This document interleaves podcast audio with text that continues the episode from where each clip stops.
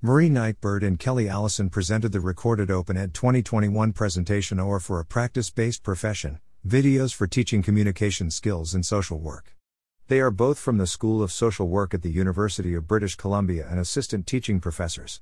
Nightbird defined OERs as teaching, learning, and research resources that reside in the public domain or have been released under an intellectual property license that permits their free use and repurposing by others. This definition captured my attention because it notes repurposing and intellectual property. Nightbird spoke about practice based education in fields like nursing, medicine, and social work.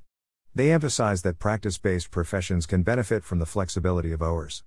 Nightbird and Allison teach a communication skills course in the BSW program. They wanted to provide students with opportunities beyond the live demos and created some teaching videos. Their OER, Allison explained, is a toolkit with five demonstration videos of micro communication skills, hired actors, and produce the videos and transcripts. They have used their resource in both face to face and online courses. Students, Allison mentioned, appreciated the ability to review the videos on their own. All the videos addressed important considerations. All videos were about 5 minutes long to reduce cognitive load. Signaling through text on the screen identified important techniques.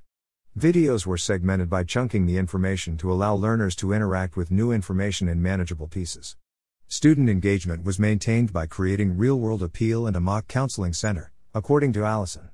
Active learning was used through interactive activities to be used with the videos. They also made changes, including relicensing to allow others to adapt the work. They also made relicensing possible and allowed captioning on YouTube. They shared their work in Merlot too.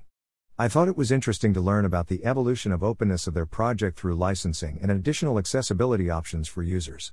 I didn't know how those options improved editing capacity on YouTube, for example, so that others can remix the videos. How did a series of video resources evolve to become more open? Photo by Shvets production on Pexels.com.